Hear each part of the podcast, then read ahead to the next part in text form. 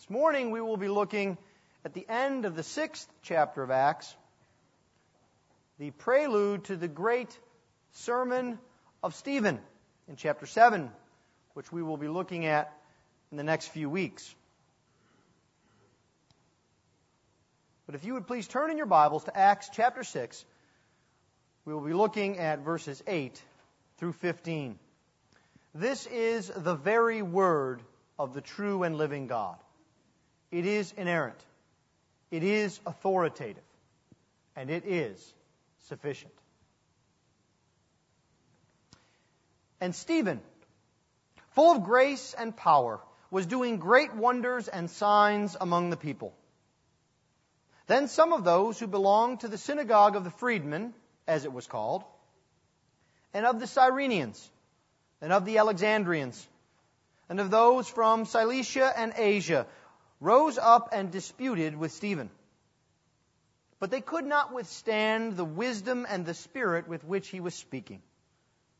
Then they secretly instigated men who said, "We have heard him speak blasphemous words against Moses and God." And they stirred up the people, and the elders and the scribes, and they came upon him and seized him and brought him before the council.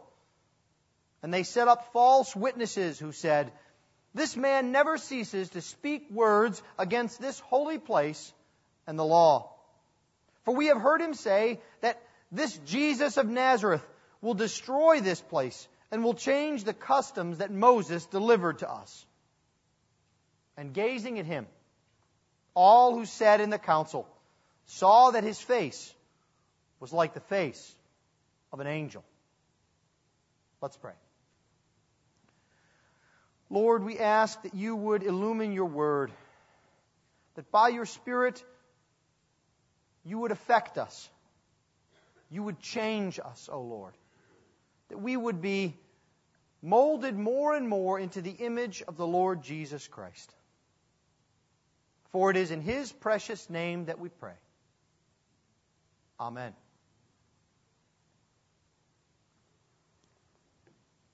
Have you ever felt under attack?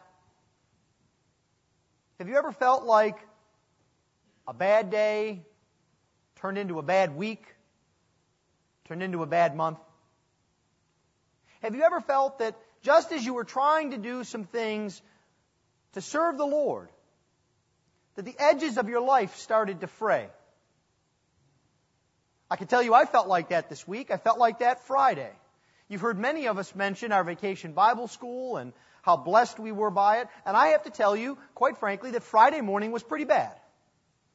From the little things, like the projector didn't work, to the big things like getting a phone call that Sandy and Dave Bergman's son, a PCA pastor in Florida, was being life-flighted to a hospital. And there were a good half-dozen other things that were going on. Things that distracted me, things that distracted John, things that distracted Barbara, things that distracted our teachers. And even though I'm Presbyterian, being Presbyterian is biblical enough to know that Satan did not want good things to happen here at Christ Church last week. He did not want children to hear the gospel. He did not want children and adults to be counseled. He did not want opportunities for his word, for God's word to be hidden in their hearts. And so, by every trick and slight and attack that he could manage, he tried to disrupt us. Maybe he's trying that in your life now. Maybe he's attacking you at work. Maybe he's attacking you in your family. Maybe he's attacking you in your health. Because you see, Satan does not want you to serve the Lord Jesus Christ. He does not want Jesus Christ to be magnified. And so the attacks that you are under are to distract you and to dismay you. But I have good news for you in the midst of challenges. You see, what Satan means for ill, God means for good. And God takes persecution, he takes challenges, and he molds his children into the image of his Son. And he uses persecution as a megaphone to show the world what it means like to be a follower of Jesus. That's what we're seeing here this morning.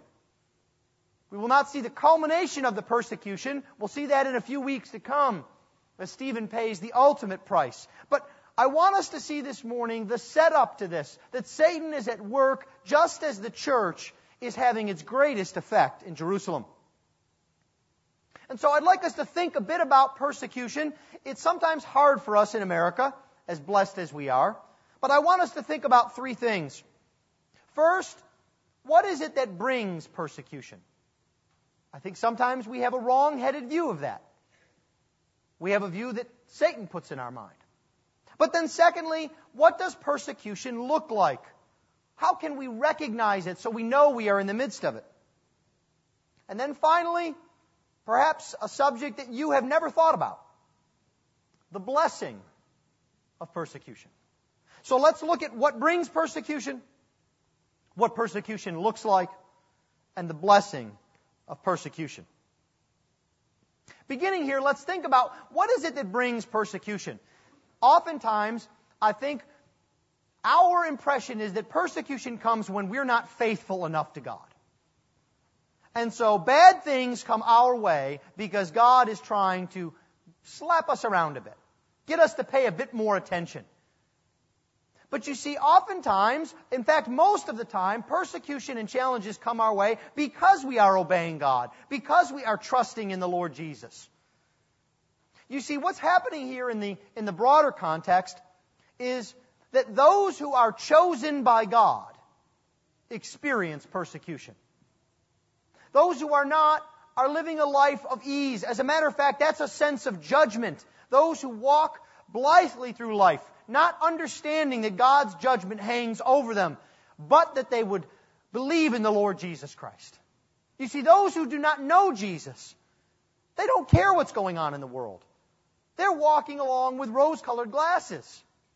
Perhaps that's the way you're living now. You don't think about the judgment that's to come. You don't think about the price that was paid by Jesus. But you see, those who have been chosen by God are affected by persecution. You see, God has done this here in choosing and shaping His church. Think about what the church is like at this moment of Acts 6, verse 8. It's probably half a year from the resurrection. And the church has been shaped by God such that they have His Word. Every other time we've dove into the text here of Acts, somebody's preaching a sermon. Peter's preaching. Pretty soon Stephen's going to be preaching. Philip will do some preaching. Then Paul will do some preaching. They have the Word of God. When they are faced with a problem, someone says, well, I know what it says in the Bible. And they bring out a Bible verse to bear. They are steeped in God's Word. We also saw that they are united as a people. Even when they had a problem and a division, the church used it. God, by His Spirit, used it to make them more united than they were before. They're also very involved. They're attending at the temple. They're giving gifts and support to those who are poor and without food. Not just the apostles, not just the new deacons, but all of them. They're involved in their community.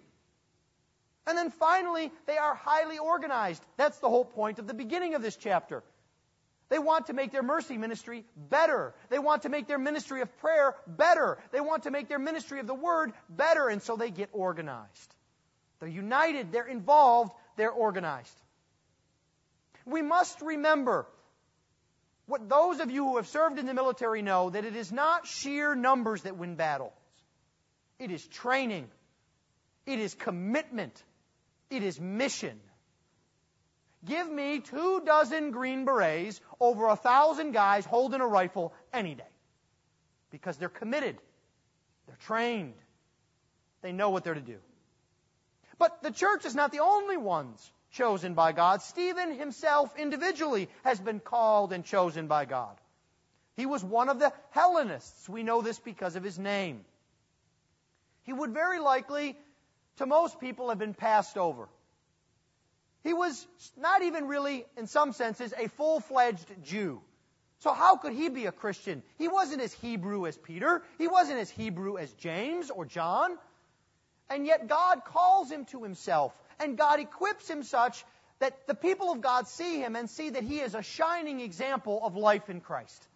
God has chosen Stephen. He has molded him. He has given him a heart for Jesus Christ. And He has given him a heart for Jesus' people. This is the setup here. But God has not just called Stephen to Himself. He's also called him to service. He's called him to a very hard task. The church at this time is perhaps 15, 20, 30,000 strong. And they pick 7 deacons. And Stephen is mentioned first. We might say that Stephen is 1 in 20 or 30,000. That is how he has been equipped by God. You see, it is God's choice that leads to the character that Stephen has. Stephen is full of the Spirit. Stephen is full of compassion because God has called him to Himself. It is what God has done that makes the difference. And it shows in Stephen's life. Is this how you think about your life? Do you follow that great verse that says, "Seek first the kingdom of God and His righteousness, and all these things shall be added unto you"? You see, God seeks us and calls us to Himself, and we embrace Jesus Christ by faith, and then we are equipped. God doesn't want to know that you're a great memorizer, and so therefore He will make you a Christian. God doesn't want to know that you're a great singer, and then therefore He will make you a Christian so you might sing His praises. God wants you, and then He will equip you for whatever task He gives to you. This is what is going on. Being chosen by God invites or brings persecution, but it's also the character that comes from God that brings persecution. Let's think for a moment about what Stephen is like. I'd like to just list off 5 characteristics and think about how they manifest themselves in Stephen's life and how they can manifest themselves in your life. First, we see here that Stephen is full of faith. We see this in verse 5, that Stephen is chosen, chapter 6, verse 5, as a man full of faith and of the Holy Spirit. Now, we've seen this word full or full of before. It's the word that we get the English word plethora of. It's kind of a fancy word used maybe by debaters. Plethora. Or we might think of it as a whole big bunch. A whole conglomeration. You see, Stephen here is full of faith. But being full of something in the Bible implies more than just having a lot of it. It's not that Stephen could stack his faith up here and it would be higher than some of ours. No, being full of something in the Bible implies being under the dominion of it or under the control of it.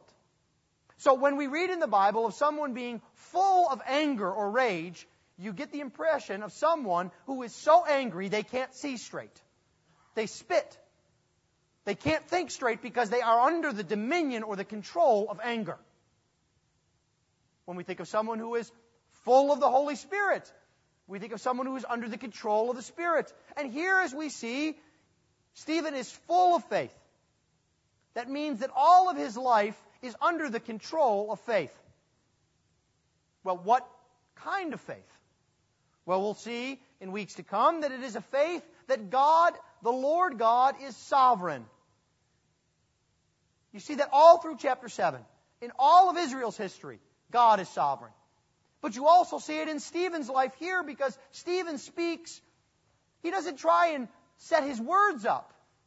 He just speaks boldly. He says, "I'm going to testify and let God take care of the rest." He's full of faith or trust in Jesus. He's also full of faith that Jesus Christ was the Messiah. After all, that's what gets him in trouble. Preaching Jesus, saying Jesus is the fulfillment of all that Moses said, that Jesus is the fulfillment of the temple. He is full and controlled by faith. Now, we have to understand and realize that all faith in Jesus Christ is saving faith. Even if, as one man puts it, your faith is as slender as a spider's web. True faith in Jesus is saving faith. But as we grow in faith, we are assured of our salvation. And that assurance is not essential to our salvation. We are full of faith and doubt. So many of us come to Jesus and say, Lord, I believe. Help my unbelief. But you see, as God molds us into His image, He gives us more and more faith. It is indeed the gift of God. Is that how you view your faith? Is your faith something that you just do or give in a great transaction so that you might be spared hell? You hand God your faith, He hands you eternal life. Or is it instead a full biblical faith that says, all that I am and all that I do, I must live by faith in Christ. I can't get up in the morning. I can't work. I can't love my wife or my husband. I can't teach my children except for that Jesus Christ equips me. That's what it means to be full of faith.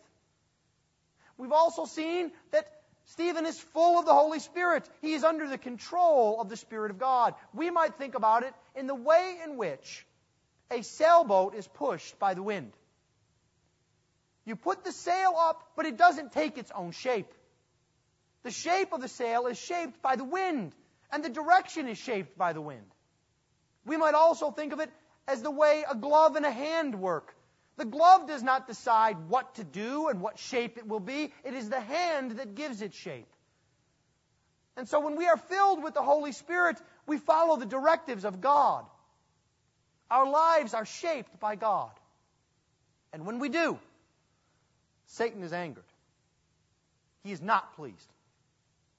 We also see that Stephen is full of grace in verse 8.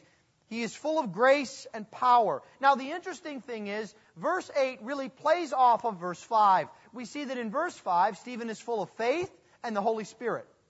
And now here we see that he is full of grace and power. Now, I want you to notice that these things are connected, that we obtain grace by faith. Faith is the instrument that allows us to obtain the grace of God. Both are the gifts of God. But faith is that empty hand that receives the grace of God. And so because Stephen is filled with faith, he is also filled with grace. He has a sweetness about him. He has that word that we use all the time to convince others that as conservative, reformed believers, we're nice people. He is winsome. That word that you never heard before you stepped into a reformed church. It is a sweetness. It is a personableness. It is, we might even say, a charm. Not in a bad way, but in a good way. Stephen is very personable. We might say, with great irony, that Stephen is a person who is very difficult to have a falling out with. You just like guys like Stephen. Now, of course, the irony is that those who are opposed hate him to death. Literally. It may even be that this is why they chose Stephen to work with the widows, because he knew the right things to say. He trusted in Jesus, and his speech was seasoned with grace. But he was also full of power, the kind of power that only comes from the Holy Spirit. And we see this here in verse 8. It is a visible, demonstrable power. He is working, again, these great wonders and signs among the people. The word there in the Greek for among is actually in the midst of. They are seeing Stephen and the power of the Spirit in their very midst. If the Holy Spirit has control of you, if the Holy Spirit is equipping with you, it will show forth in power. Now, don't expect to walk by someone and have them stand up, having been lame from birth. But expect your speech to affect others deeply. Expect your counsel to help others in a very visible and tangible way. Expect your life to be a benefit to others. This is the work of the Spirit. It is real power that comes from God. And this power caused the people to have affection for Stephen. And that, of course, just gets the authorities even more angry. And lastly, we see that Stephen is also full of wisdom. We see that in verse 10. Those who oppose him could not withstand him because of his wisdom. And wisdom is an understanding. It is an ability that we get from God. It is what we might call the practical application of godliness. It is taking a godly character and making it practical in the lives of others. Have you thought about that? As you seek holiness before God, have you thought about ways to make that practical and applicable to others around you? Have you sought not just blessing in your own life, but to take the blessings that God gives to you and to use them to benefit others? You see, that's the kind of a person Stephen is. And if you have any of these characteristics, in any extent, do not be surprised when Satan attacks. Because he hates believers that are full of the Holy Spirit, that are full of faith, full of grace, that have the power of God and seek the wisdom of God. He hates that. He will attack you. Well, what does this persecution look like? I think oftentimes we think it is only involved with what we see in later chapter 7. Torture, death. And so we think that persecution never comes to us because we have certain freedoms in this country. We're not under threat of death as those who are in India or Pakistan or the Sudan or China are. But I'd like us to have a bit of a broader view of what persecution looks like. Because you see, Satan has three main tactics. First is persecution. Second is encouraging sin in the believers in the body. And third is dissension. He's used all three, hasn't he? And now he's back to number one. And persecution looks first like a disputing. Look with me here at verse 9. Then some of those who belonged to the synagogue of the freedmen, as it was called, and of the Cyrenians, and of the Alexandrians, and of those from Cilicia and Asia, rose up and disputed with Stephen. Now you see, what Stephen was doing was having effect. The people were listening to the truth of the gospel. And what happened there was that those who were in authority now see Stephen as the prime threat, perhaps even more of a threat than Peter and John. And so various groups gathered together. Now you need to know a little bit about the structure of a synagogue. A synagogue required 10 males in order to be formed. And so it is said that there may have been perhaps as many as 400 or 500 synagogues in Jerusalem. Here, commentators are unable to pin down whether it is one synagogue or 5 synagogues or 3 that are mentioned. I'm of the opinion that there are 3. There is first the synagogue of the freedmen, that is those who literally were slaves and were set free. Those who were carried off captive to Rome as slaves when Rome conquered Jerusalem and were then afterwards set free or purchased their freedom. And they came back to Jerusalem. So we are talking about a synagogue of people who have a great bit of zeal for the Old Testament, a great bit of zeal for the land, a great bit of zeal for the temple. They came all the way back, thousands of miles, just to be back in Jerusalem. Then we have a second group, the Cyrenians, which is a city in Libya, and the Alexandrians, which is the great famous city of Egypt, founded by Alexander the Great, near what is now Cairo. One of the richest, most powerful cities in the world, perhaps at this time the third most significant city in all of the Roman world, after Rome and Ephesus. They would be an African synagogue. And then there is a third synagogue, those from Cilicia and Asia. Now, this may mean nothing to you. I could comment that Asia is what is now considered Turkey. Cities like Ephesus are there. You may never even have heard of Cilicia. I could tell you a little bit about it. Its main city is a city named Tarsus. Does that ring any bells? You know at least one man from Tarsus, don't you? His name, of course, was Saul. Saul of Tarsus was in this synagogue, very likely. He would be one of the ones taken up to disputing and debating. He is a star pupil of Gamaliel. He is zealous for the law. So we might imagine in our mind's eye, it is very possible that as these synagogues raise up and they have a formal debate with. That's what this word means, disputing. A formal debate. Not the kind of debate that we're used to seeing, perhaps, in college campuses, which involves speaking as quickly as possible and throwing as many facts out as possible. No, the kind of debate that is involved to persuade others, bringing out examples, interpreting the Old Testament.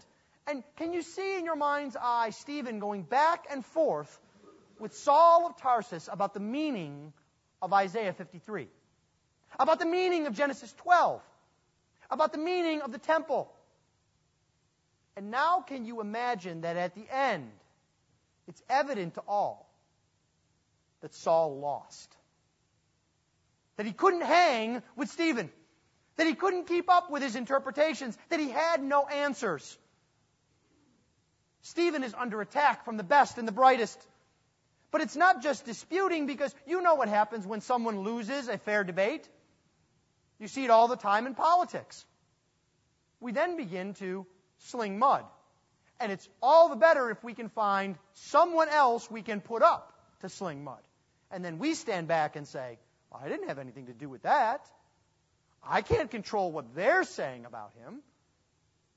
But you see, that's what's happening.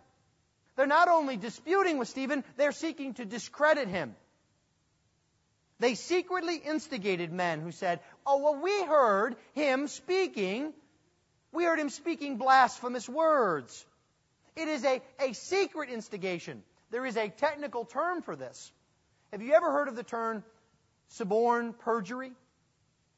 It's what criminals do when they make a deal or a bribe with someone who is going to testify to get them to lie or to shave the truth.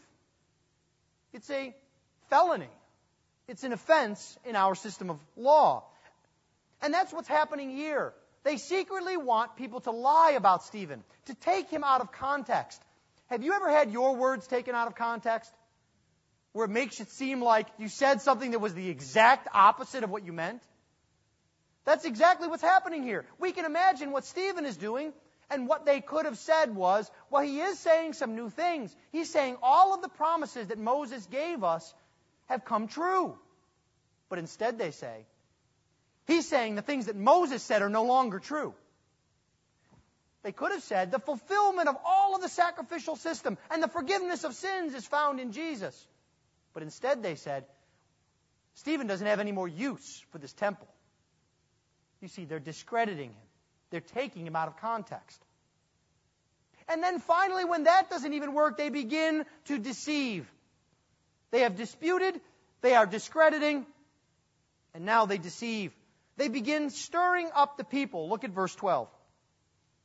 And they stirred up the people and the elders and the scribes. Now, you know as well as I do that the elders and the scribes don't need any stirring up. You don't light a match near an elder or a scribe, or they explode. I mean, they are so tired of this new way and this Jesus of Nazareth. But now, for the very first time, the people are stirred up. Now, why is this? I think on the one hand, we see that they are saying lies about Stephen. And so if you ever have anyone attack you, think about whether others have lied. Think about whether your testimony to Jesus is not being presented properly, but it's being twisted. But there's another thing I think that's going on here. Do you see what they're saying that Stephen is attacking? They're saying he never ceases, verse 13, to speak words against the holy place and the law. Do you know what the holy place is? It's the temple. Do you know what a good portion of the entire economy of Jerusalem was based on? The temple. The temple tax, the temple sales, the temple begging, the temple equipment, the temple service. And so now you see it's not just about Jesus and issues like resurrection or not. Now they're going to the people and they're saying, you see this guy? He wants to tear down this temple. Do you want to be out on the street? Do you want to be laid off? It's going to be the worst depression since the Babylonians were here. That gets people stirred up, doesn't it? I think it does. And they've got now the people stirred up. We need to be careful when money is involved because Satan loves to use money to stir people up. This is exactly what they will use against Paul, we will see in Acts 21. Must have been ironic for him as he stood by and saw them say, you know this Stephen, he speaks against the temple and the law. And in a few years they'll say, you see this Paul, he speaks against the temple and the law. And that shouldn't surprise us because that's what they said Jesus did. He spoke against this temple and against the law of Moses. You see, Satan does not give up. That is why we must persevere. The attacks continue. They don't stop just because we want them to. Stephen is under attack because he has been chosen by God, because he has a godly character, and they have attempted now to do everything they can to tear him down. But there is great hope in the midst of this. There is great hope for you and for me as we see the edges of our life fray, because you see, God will not leave Satan alone to attack us. God does not abandon us. The Lord Jesus Christ is our God forever. He protects us, and He is constantly making us like Himself. And so in God's hands, in the hands of the Lord Jesus Christ, persecution can be a blessing. How? Well, briefly, let's think about two ways. First, persecution makes us an instrument in God's hands. And second, persecution causes us to be identified with Jesus. Persecution is an instrument in God's hands. Now, there's an irony here. In all of these attacks that are being made on Stephen, Jesus' message is getting out more and more. It may be twisted, it may be marred, but this is why Paul can later say in Philippians that whether from envy or spite, at least Christ crucified is preached. Because you see, what happens is, when someone says, well, you know that, Stephen, I heard that they are accusing him of trying to tear down the temple. I heard they're accusing him of trying to rip out the law. And then someone might say, oh, no, let me explain to you what Stephen said. Have you ever had opportunities like that to correct someone's misapprehension?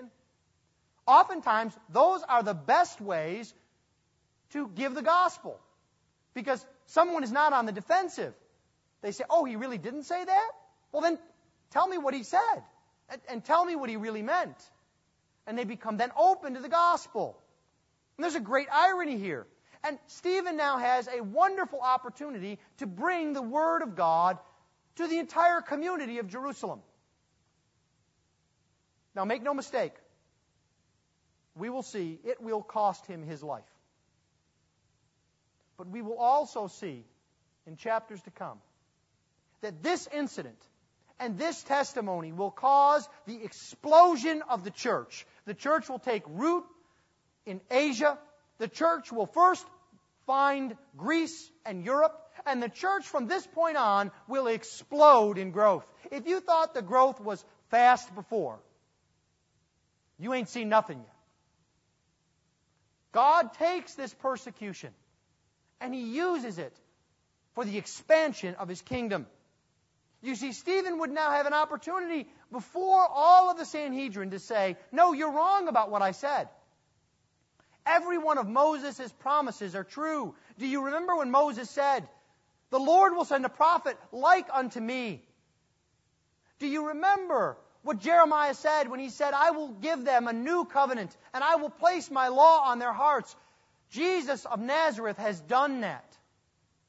Do you remember what Isaiah said when he said that a sacrifice would be given, that a suffering servant would be found? This has all found its fulfillment in Jesus. You see, Stephen now, because of persecution, has a megaphone to all of those who hate God. And we know for certain that he affected at least one man. And quite a significant man, I would say. A bit of a church planter, a a bit of a writer, a man who would be so changed he would take on a new name. You see, we know Saul Paul was present because he stood by to take the cloaks as they stoned Stephen. So do not ever underestimate the power of a testimony of the Lord Jesus Christ. I don't know who you're speaking to, but it doesn't have to be crowds. It could be one man, one woman, or one child. Leave the increase to God. You plant, you water, let God give the increase. You see, this is what happens as Stephen is an instrument in God's hands. He is consistent. Do you notice the big attack they make against him? He never ceases speaking about this Jesus. The guy will not shut up about Jesus. What a wonderful testimony to have. That others would say, the worst thing about you is you never stop talking about Jesus. This is how we can be instruments in the hands of God. But that's not the only blessing. The final blessing is that we become identified with Jesus. There is an identification with Jesus. Do you notice the close of this chapter? And gazing at him, that is Stephen, all who sat in the council saw that his face was like the face of an angel. Now, what does that mean? Do angels have certain color hair or certain shape eyebrows or mustaches? No. It means that externally, Stephen was showing the internal identification with a changed life, with the glory of God. His face was glorious like an angel's. Now, what did that mean? What did that look like?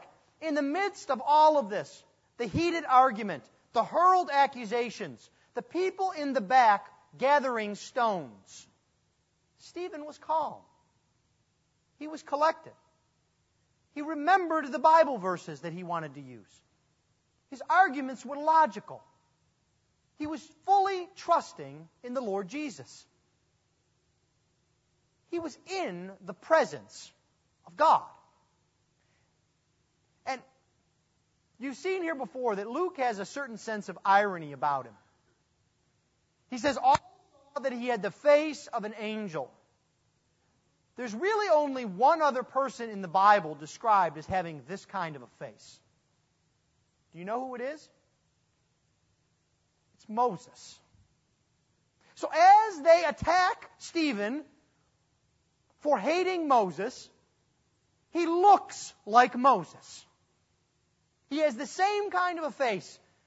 God has put his stamp upon Stephen and said, this one is mine. He is like Jesus. Because after all of this message is about Jesus. What is your life marked by? Do you desire to have a face that is full of grace and glory because of the work on the inside that God is doing?